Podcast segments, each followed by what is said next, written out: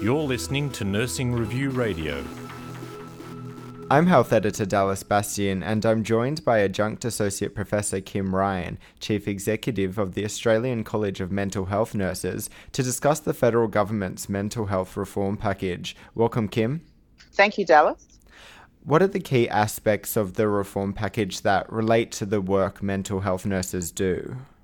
The reform package, uh, I'd say in the first instance, is uh, very encouraging in terms of the fact that it actually looks at really focusing on the consumers and their families at a very local level, which is really important, and also looking at national consistency and coordination across a number of programs. So we're very happy about that. We don't have a lot of detail in how it's actually going to affect people on the ground at this point in time. We know the primary health networks are very fledgling in their development. And so some of them, I think, will be able to take on the role of commissioning programs, but I'm not really sure that a lot of the others are really at the point of being able to do that. So I think we're very concerned about, at this point, how it's all going to work out on the ground. In essence, on paper, I think a lot of it looks really good. I would hate to think that the government are looking at um, online interventions as a substitution for mental health professionals. I'm not suggesting they are. Uh, I think there's a good space for um, online and e and mental health, but we need to um, make sure that there's good collaboration between e mental health and health practitioners to support uh, consumers and their families to get good uh, mental health care. So I think there's lots of opportunities for um, us to really look at different ways of doing mental health. Um, I think uh, Professor Hickie has already um, mentioned that this is a big reform and there will be a lot of changes and a lot of instability within the sector. So I suppose as a sector, we're all going to have to come together to try and make this work.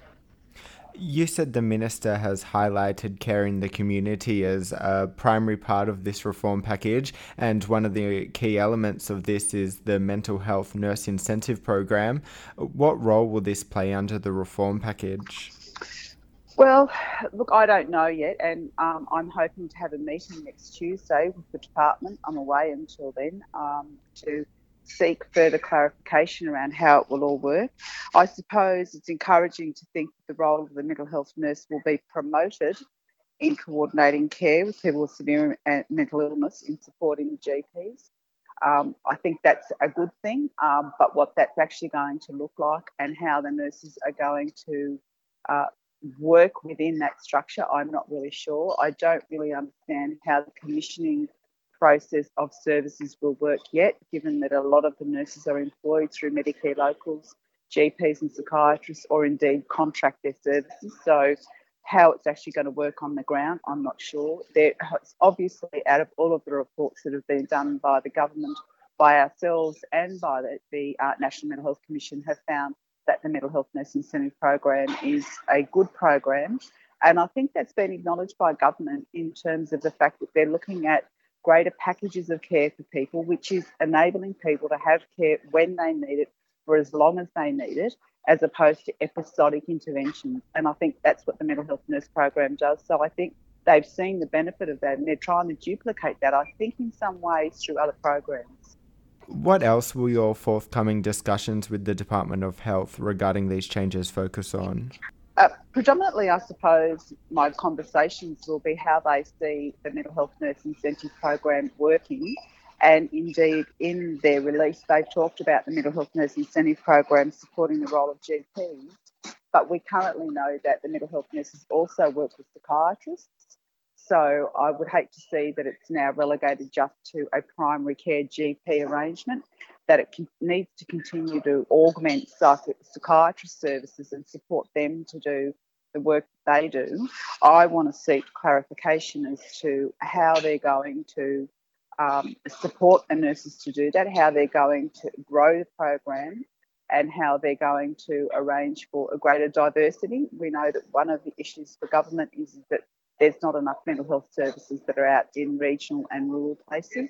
And so, how do they see they're going to, through these reform packages, ensure that that's there?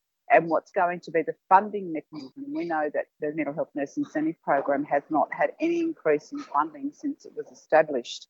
Now, that's been no CPI increase, and it's quite clear that the program cannot continue to function on the funding that's provided for it at the moment. So it'll be very key for us to see that there's an increase in the hourly rate for or the three hour package of care that goes uh, with the program at the moment because everyone's saying they can't fund it. Now, I appreciate the government has said that all of these reforms are within a particular funding envelope, but there will need to be more funding put into the mental health nurse incentive program. Otherwise, it just won't be able to continue.